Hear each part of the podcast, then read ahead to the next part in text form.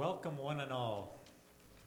It's a snowy morning, so some may not be with us because of the roads, but we hope that you feel the warm welcome of God's people, but more than that, of God's Spirit spirit of sonship and daughtership, and of love and acceptance, and in that context, learning. So, let's join together by singing. Let's sing unto the Lord. So, it's an invitation. And I invite you to stand if you're able.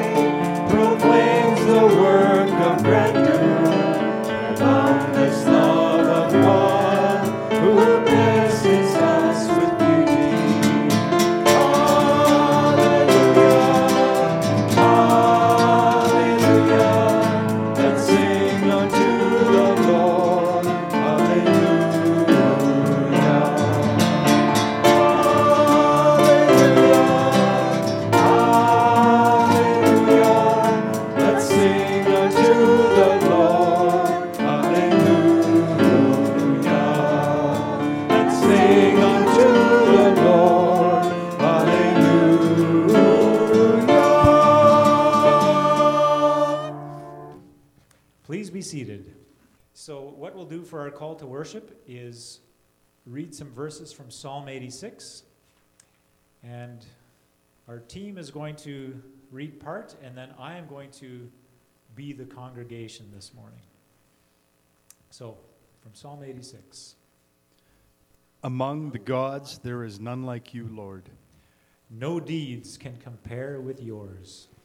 All, the, nations you have made will come, and worship before you, Lord. They will bring glory to your name. For you are great and do marvelous deeds. You alone are God. Now you can take your hymn books and turn to number 83.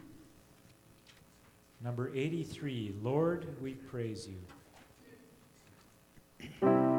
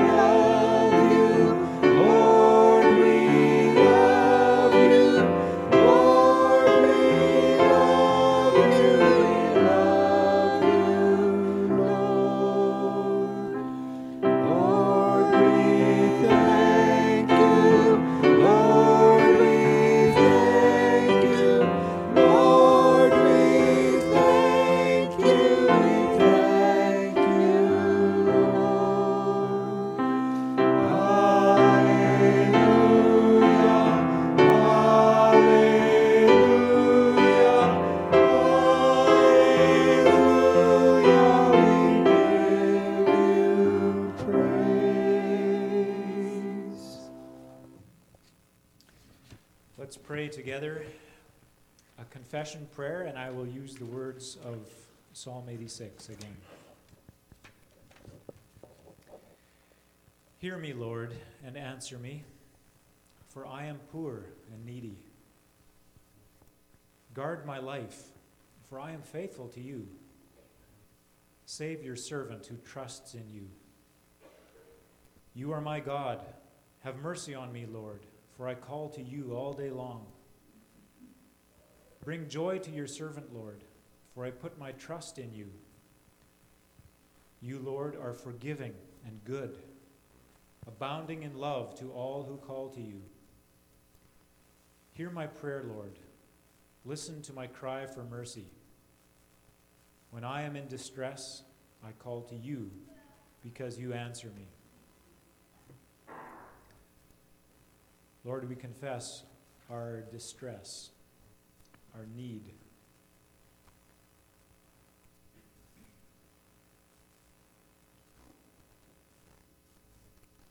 We do not have everything that we need in order to fully obey you. You've said that you've given us everything we need, but we don't make use of it or we don't believe it or we give in to fear and distraction. And so, Lord, we, we confess these needs. Let's sing, I am weak and I need thy strength.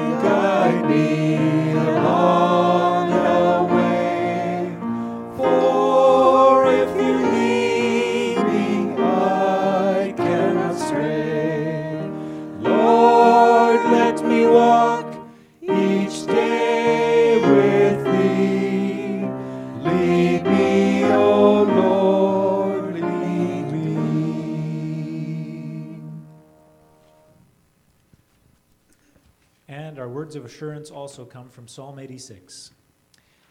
Teach me your way, Lord, that I may rely on your faithfulness. Give me an undivided heart that I may fear your name. I will praise you, Lord my God, with all my heart. I will glorify your name forever. For great is your love toward me. You have delivered me from the depths, from the realm of the dead. I'd like to retell a story in song, so listen to the words.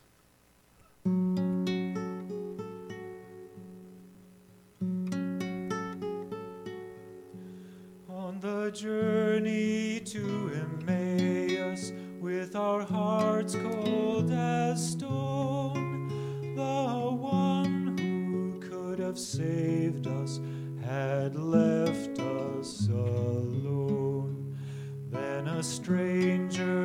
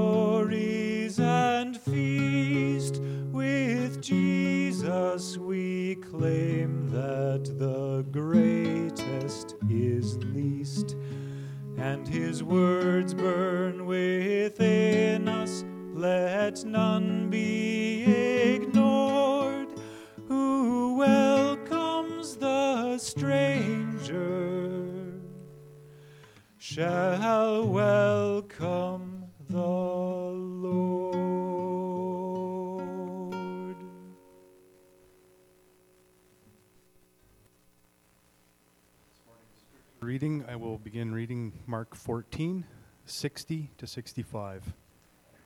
Then the high priest stood up before them and asked Jesus, Are you not going to answer? What is this testimony that these men are bringing against you? But Jesus remained silent and gave no answer. Again, the high priest asked him, Are you the Messiah, the Son of the Blessed One? I am, said Jesus, and you will see the Son of Man sitting at the right hand of the Mighty One and coming on the clouds of heaven. The high priest tore his clothes. Why do we need any more witnesses? He asked. You have heard the blasphemy. What do you think? They all condemned him as worthy of death. Then some began to spit at him. They blindfolded him, struck him with their fists, and said, Prophecy. And the guards took him and beat him. I will continue reading from 1 Corinthians 15 1 to 26. Now, brothers and sisters, I want to remind you of the gospel I preached to you, which you received on and on which you have taken your stand. By this gospel you are saved, if you hold firmly to the word I preached to you. Otherwise, you have believed in vain. For what I received, I passed on to you as of first importance that Christ died for our sins according to the Scriptures, and that he was buried, and that he was raised on the third day according to the Scriptures, and that he appeared to Cephas and then to the twelve. After that, he appeared to more than 500 of the brothers and sisters at the same time, most of whom are still living, though some have fallen asleep. Then he appeared to James, to all the apostles, and last of all, he appeared to me also, as to one abnormally born. For I am the least of the apostles, and I do not even deserve to be called an apostle, because I persecuted the church of God. But by the grace of God, I am what I am. And his grace to me was not without effect. No, I worked harder than all of them, yet not I, but the grace of God that was with me. Whether then it is I or they, this is what we preach, and this is what you believed. But if it is preached that Christ has been raised from the dead, how can some of you say that there is no resurrection of the dead? If there is no resurrection of the dead, then not even Christ has been raised. And if Christ has not been raised, our preaching is useless, and so is your faith. More than that, we are then found to be false witnesses about God, for we have testified about God that he raised Christ from the dead. But he did not raise him if in fact the dead are not raised. For if the dead are not raised, then Christ has not been raised either. And if Christ has not been raised, your faith is futile. You are still in your sins. Then those also who have fallen asleep in Christ are lost. If only for this life we have hope in Christ, we are of all people most to be pitied. But Christ has indeed been raised from the dead, the first fruits of those who have fallen asleep. For since death came through a man, the resurrection of the dead comes also through a man. For as in Adam all die, so in Christ all will be made alive. But each in turn, Christ the first fruits, then when he comes, those who belong to him. Then the end will come when he stands over the kingdom of God the Father after he has destroyed all dominion, authority, and power. For he must reign until he has put all his enemies under his feet. The last enemy to be destroyed is death. I will, I will read from Acts 9, verses 1 to 6. Meanwhile, Saul was still breathing out murderous threats against the Lord's disciples.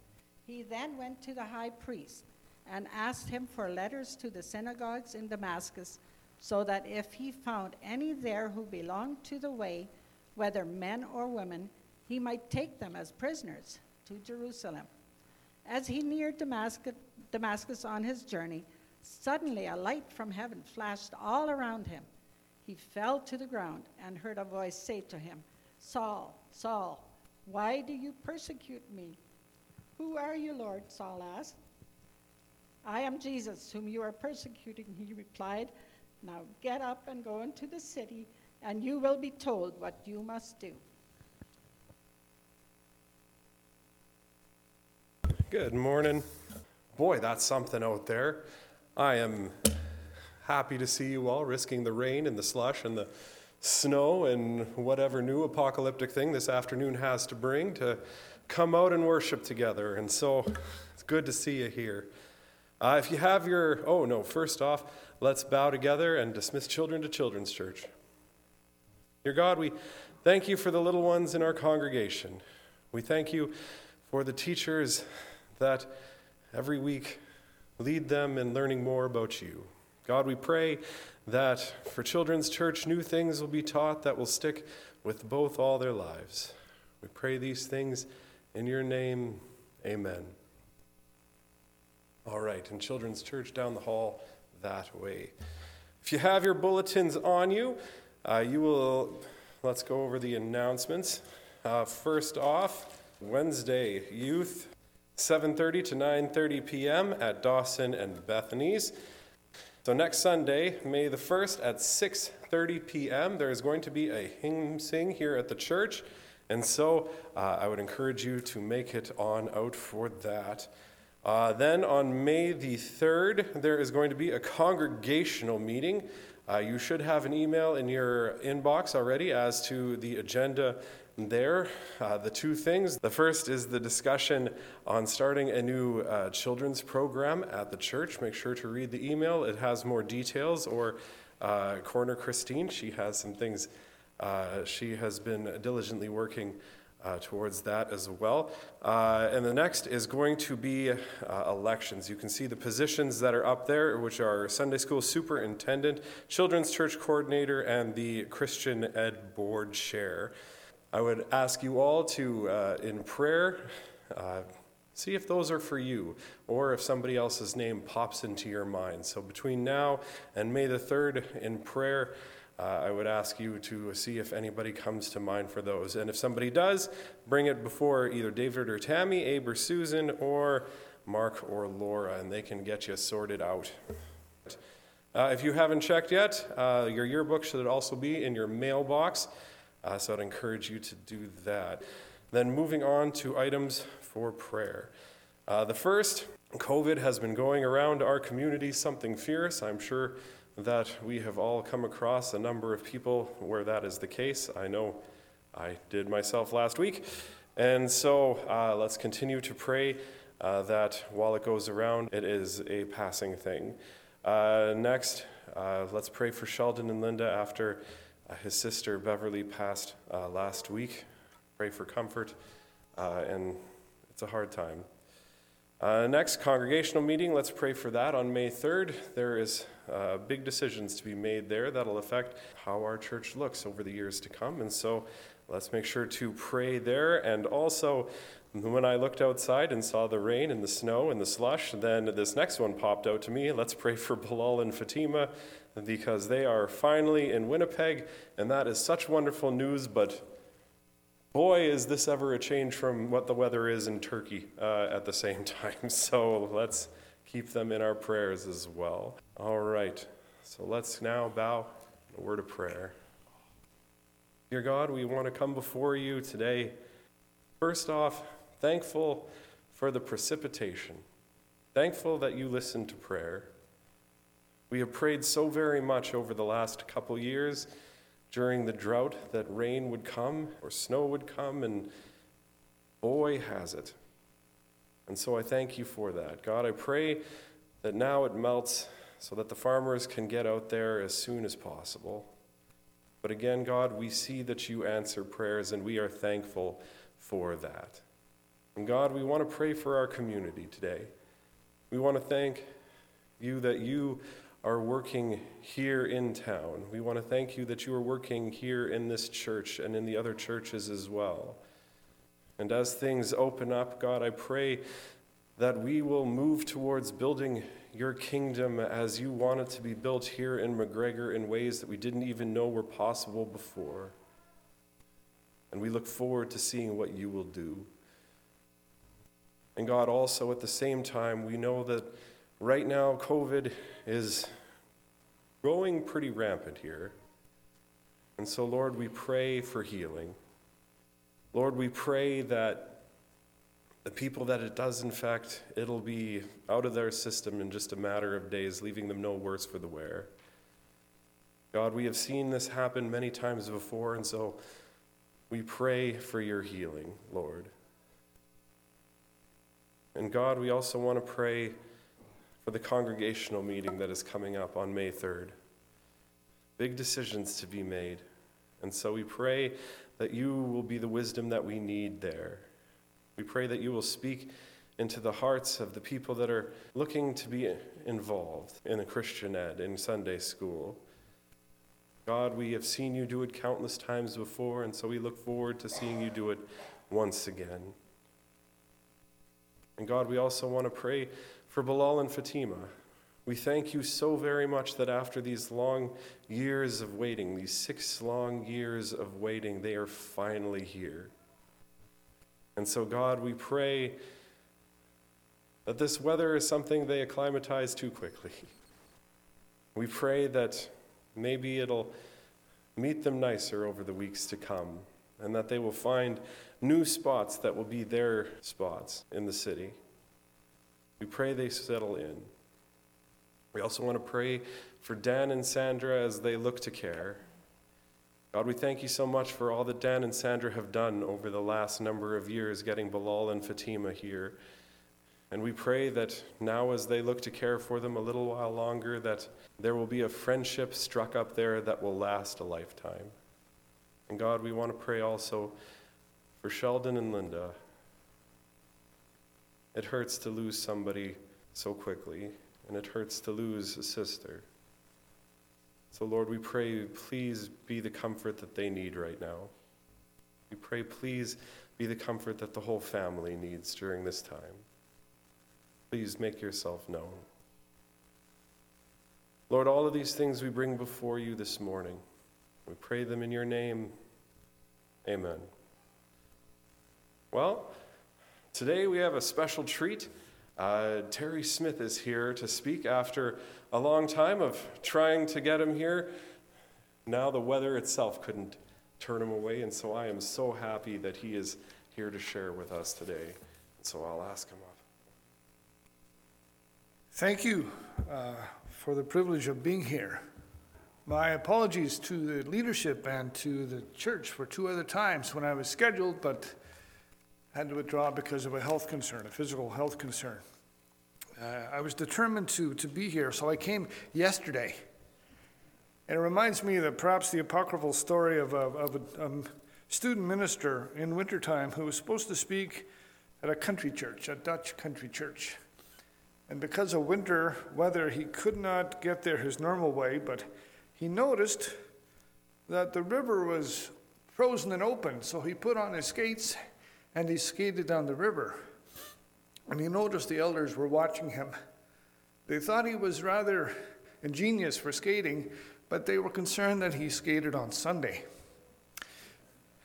They talked to this young man, and they finally decided that he could preach because although he had skated on Sunday, he had not enjoyed it.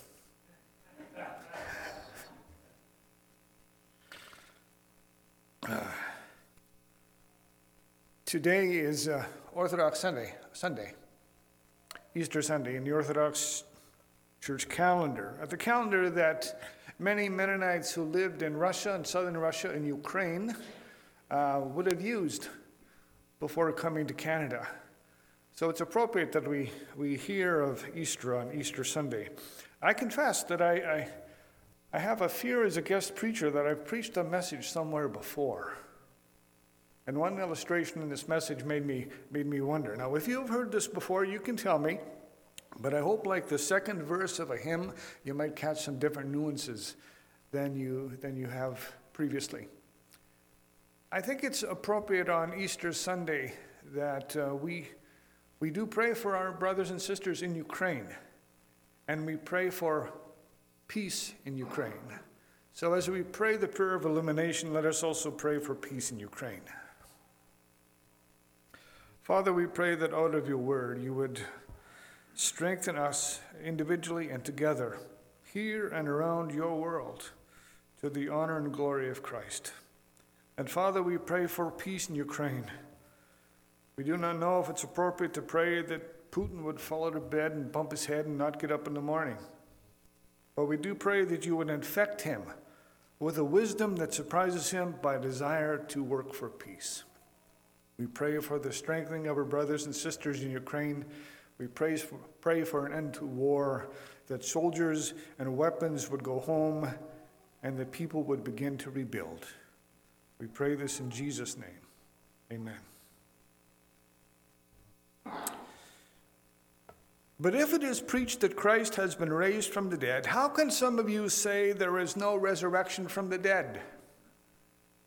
Paul was an eyewitness of the risen Lord.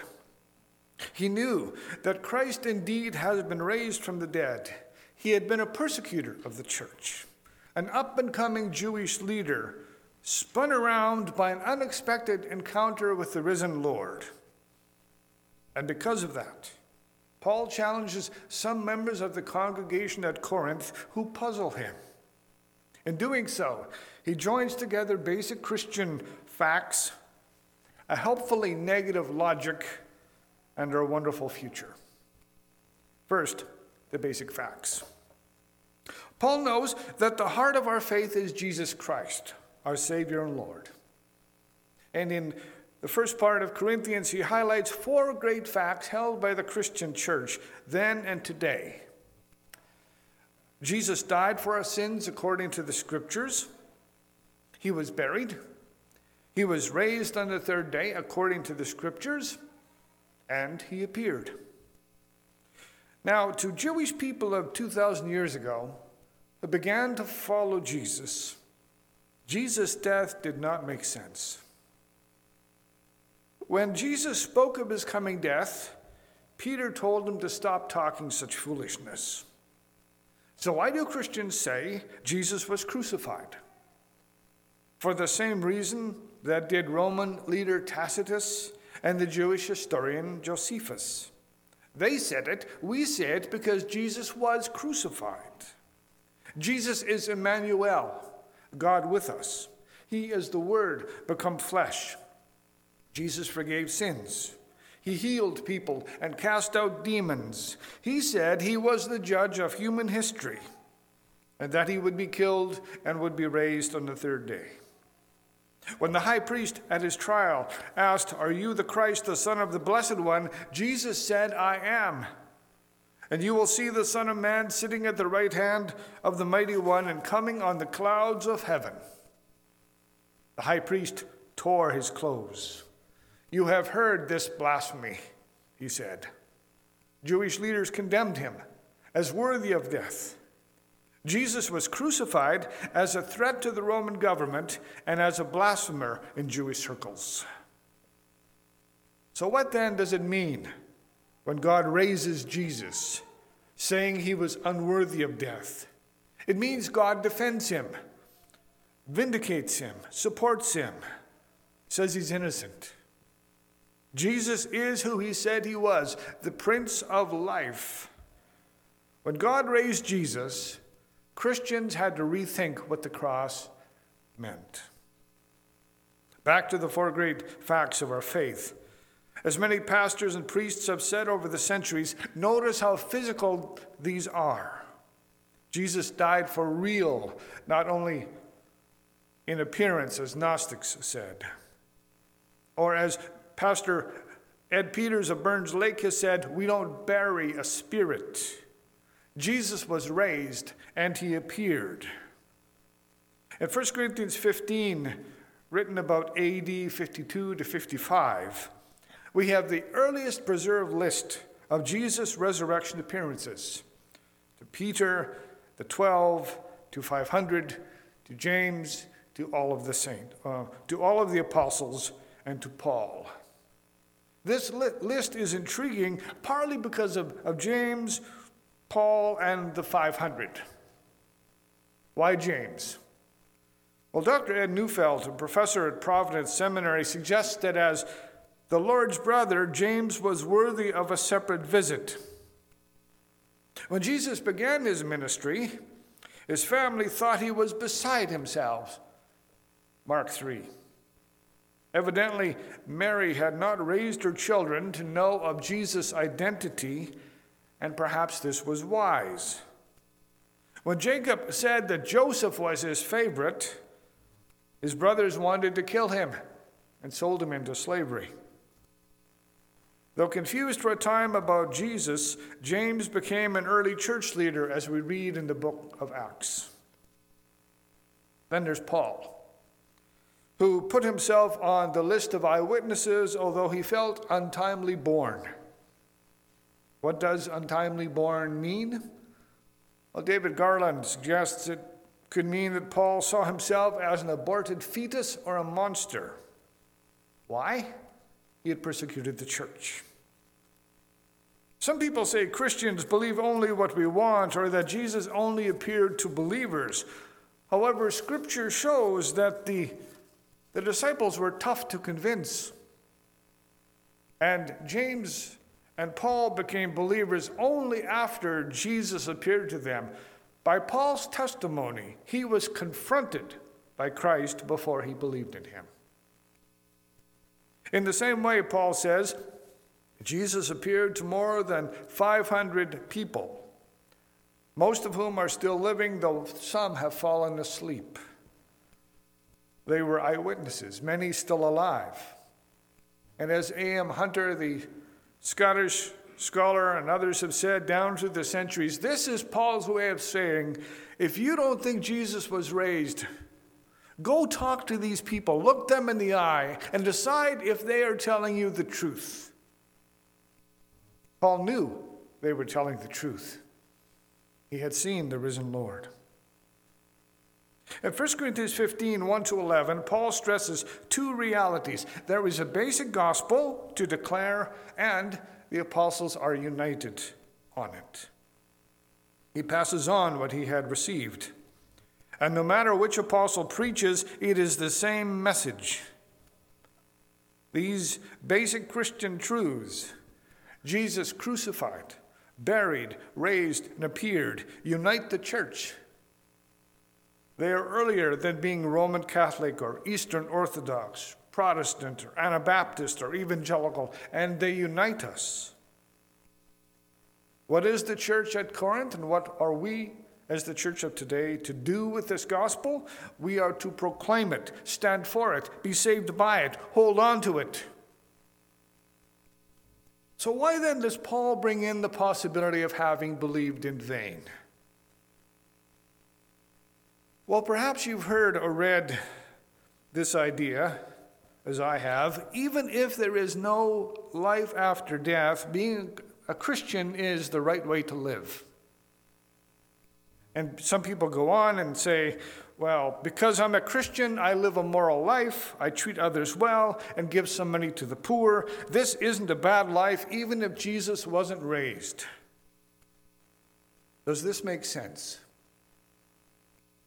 As Christian commentators, such as, again, Dr. Ed Neufeld from Providence and others, and members grapple with this question, we need to come to face the opinion of Paul, something Dr. Neufeld reminded or told us in a class in Corinthians at seminary. You see, Paul says if Christ cannot take us beyond the grave, we are foolish to follow him. If only we in this life have hope in Christ, we are to be pitied more than all people. In other words, if Christ is not raised from the dead, no, no, no, it does not make sense to follow him. Paul says that if Jesus wasn't raised on Easter Sunday, following him is a waste of time, it is in vain. Christian leaders remind us that Paul's sacrifices only make sense if Jesus was raised from the dead. Paul chose to be single as a Jewish leader. Um, my wife, Marianne, disagrees. She says that Paul was married, but his wife couldn't stand to live with him. He had a thorn in the flesh, and he was a thorn in the flesh. I think he was single. And he continued to be single as an apostle. He gave up on having a wife and children in order to focus on Jesus Christ.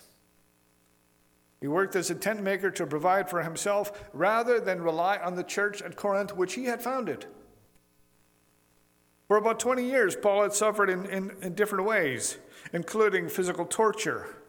He had endured times of hunger, sometimes wore ragged clothing.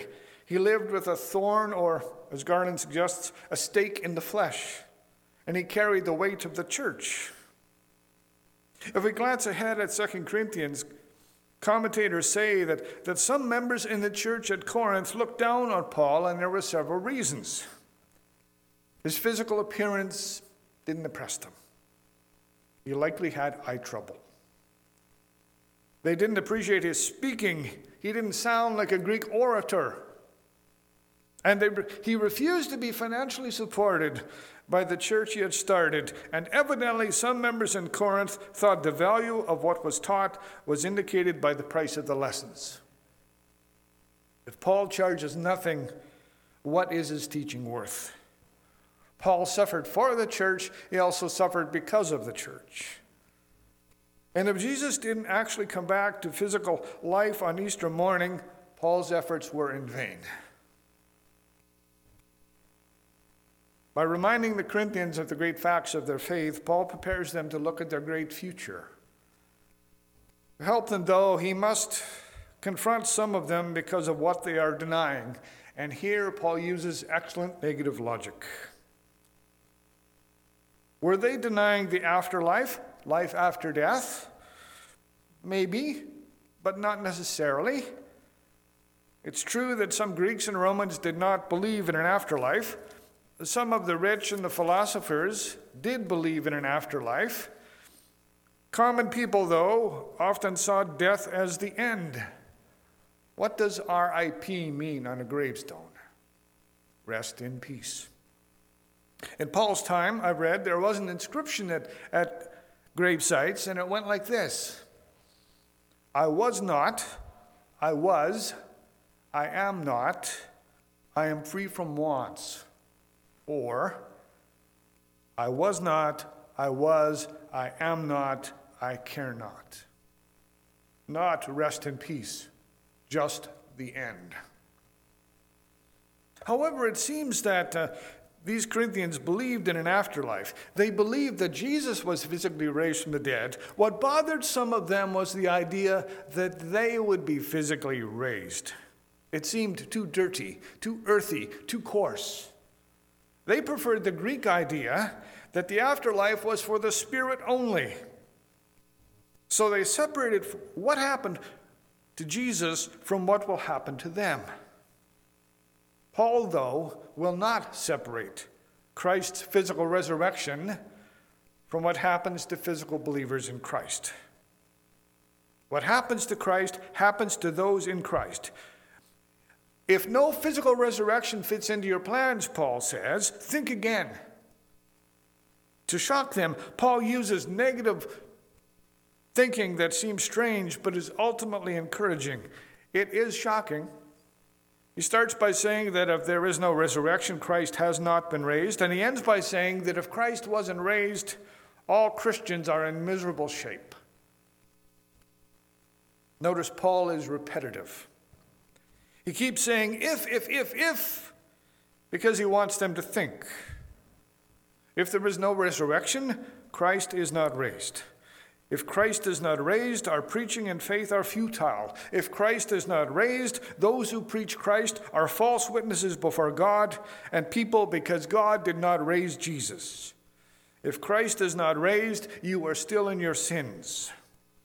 If Christ is not raised, those who have fallen asleep in Christ are lost.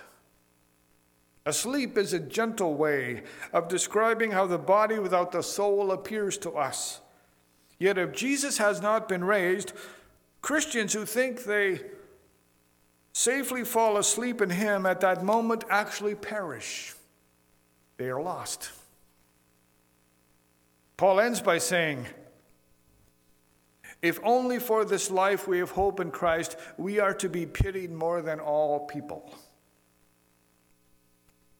If Christ is not raised, People do not need to feel the anger or hatred that perhaps Paul had when he persecuted the church. If we were forced to stand together in the middle of the sanctuary and we were surrounded by a crowd of non Christians of various backgrounds, Paul says that they do not need to feel scorn, arrogance, contempt, or glee. The only feeling we would deserve is pity because Christ is dead and we will not live in him. Paul says that even God won't defend us because we have been false witnesses. If Christ was not raised on Easter morning, then Christian missionaries, their parents and siblings, their sending churches, and the wider church have sacrificed being apart for nothing. They have spent time, prayer, and money for no eternal good. Every Christian has been fooled and is foolish. Yet Christ believes the very opposite of her. Paul believes the very opposite of this. But Christ has indeed been raised from the dead, verse 20. He has seen a risen Lord. And it is precisely because Christ was raised that sacrifices by Paul and the other apostles and the sacrifices that we make today do make sense. The great facts of our faith are real. The early eyewitnesses actually saw our risen Lord, and the suffering of Paul for Christ was wise, not foolish, and our suffering for Christ is wise also. So, why does Paul stress the physical link between Christ and the Corinthians? I suggest it's partly because he wants the church to see what he sees. A connection between the great facts about Christ and our great future when Jesus will rule on earth and in heaven. I suggest that Paul is challenging the Corinthians. If some in the church cannot find room for their own physical bodies to continue in God's future, how will they picture a future where God brings life to people and planet? When Christ was physically raised, it changes what we are to expect in the future. What we have to look forward to includes more than our souls going to heaven. Look at our future, again from 15, 24 to 27. Then the end will come when he hands over the kingdom to God the Father after he has destroyed all dominion, authority, and power. He must reign until he has put all his enemies under his feet. Everything will be subject to him. Death will be defeated. Yet also overcome are all rulers, all dominion, authority, and power. They will be subject to Jesus. This is spiritual and physical. Demons and kings must bow. This involves heaven and earth. Salvation in Christ involves more than some of our summary statements of individual sin, conscience, and a desire for immortality, or victory over sin, Satan, and death. I. Howard Marshall says, and I quote, Paul develops the thought that the resurrection of Christ is the first stage in the process of bringing life to the world and conquering the power of death and all that is opposed to God. End quote. Christian teaching of salvation is more than spiritual, more than individuals. Martin Luther wrote a small catechism in which he explained the Lord's Prayer, and in that, he reminds us Give us this day our daily bread. And he says that bread represents all of our human needs personal needs, needs for family, in relationships, in politics, even environmental good weather. And similarly, Christ's bodily resurrection represents and involves all that is yet to be redeemed on earth and in heaven. May your kingdom come, your will be done on earth as it is in heaven. Link together these two sentences. Some evangelicals tend to separate the physical and the spiritual, earth and heaven, body and spirit. Some talk of heaven and disregard Christ's kingdom coming, coming to the earth. Excuse me. Some of us do not speak enough about a new heaven and a new earth. We are evangelicals. We believe in the good news. The good news involves Jesus' healing of people and planet. What did the Apostle Peter say shortly after Jesus' resurrection? In Acts 3, he speaks of Jesus being crucified, being raised from the dead, and taken to heaven. And then he says in Acts 3:21, he must remain in heaven until the time comes for God to restore everything, as he promised long ago through his holy prophets. What does Peter mean? Well, part of it becomes clearer from 2 Peter 3:13, but in keeping with his promise, we are looking forward to a new heaven and a new earth, the home of righteousness. Righteousness. In this ugly time in human history, we can take hope from remembering that Peter and Paul stand in the tradition of both Micah and Isaiah, who pictured a time when God will settle disputes among nations and nations will no longer train for war. Paul said creation itself will be liberated from its bondage to decay and brought into the glorious freedom of the children of God. What God's people share in, wider creation itself benefits from. We have much to anticipate. This means that we are to respect our bodies and this planet. A modern rabbi says that we often quote God's command to fill the earth and to subdue it, to have dominion over it. Yet he says we do well to interpret this by Genesis 2, where the Lord God took the man, put him in the garden to work it and take care of it.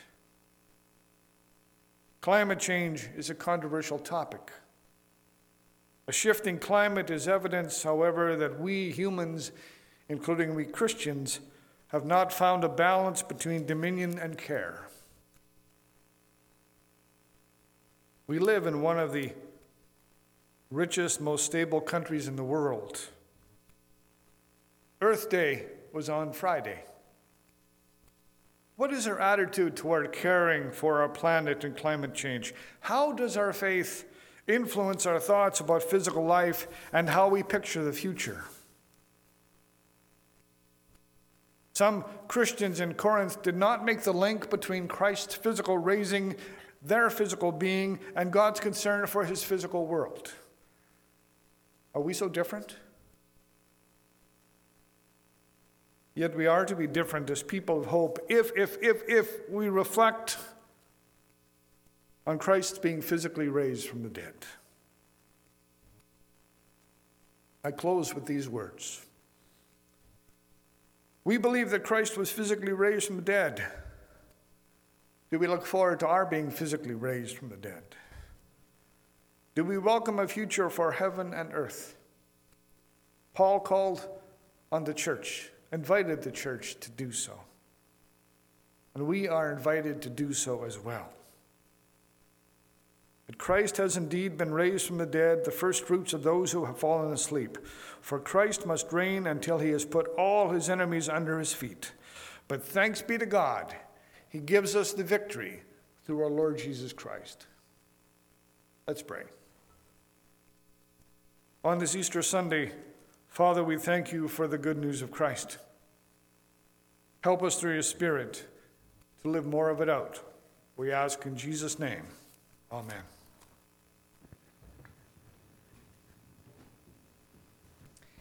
Let's respond to those facts of our faith with hymn number 405.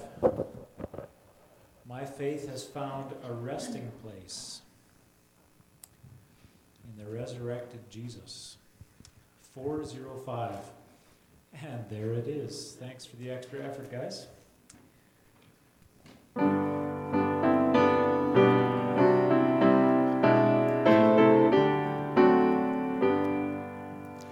My faith has found a resting place, not in or. I trust the ever for me shall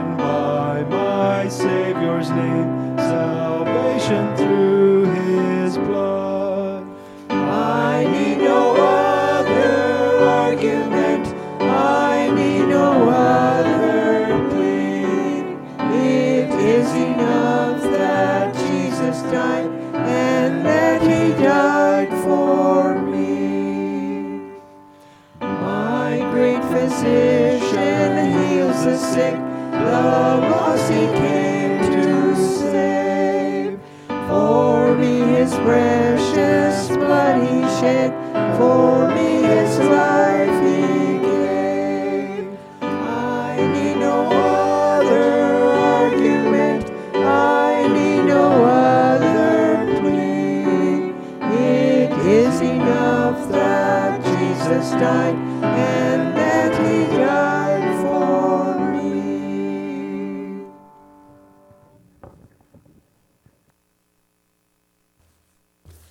say thank you, Terry, for braving the storm. It was storming yesterday, too. And also, I will be chewing on that one for a long time. There was a lot of good things in there. All right. For our benediction, we turn to the book of Numbers. May God bless you and keep you. May he let his face shine on you and be gracious to you. May he show you his face and bring you peace. Go now and serve our God.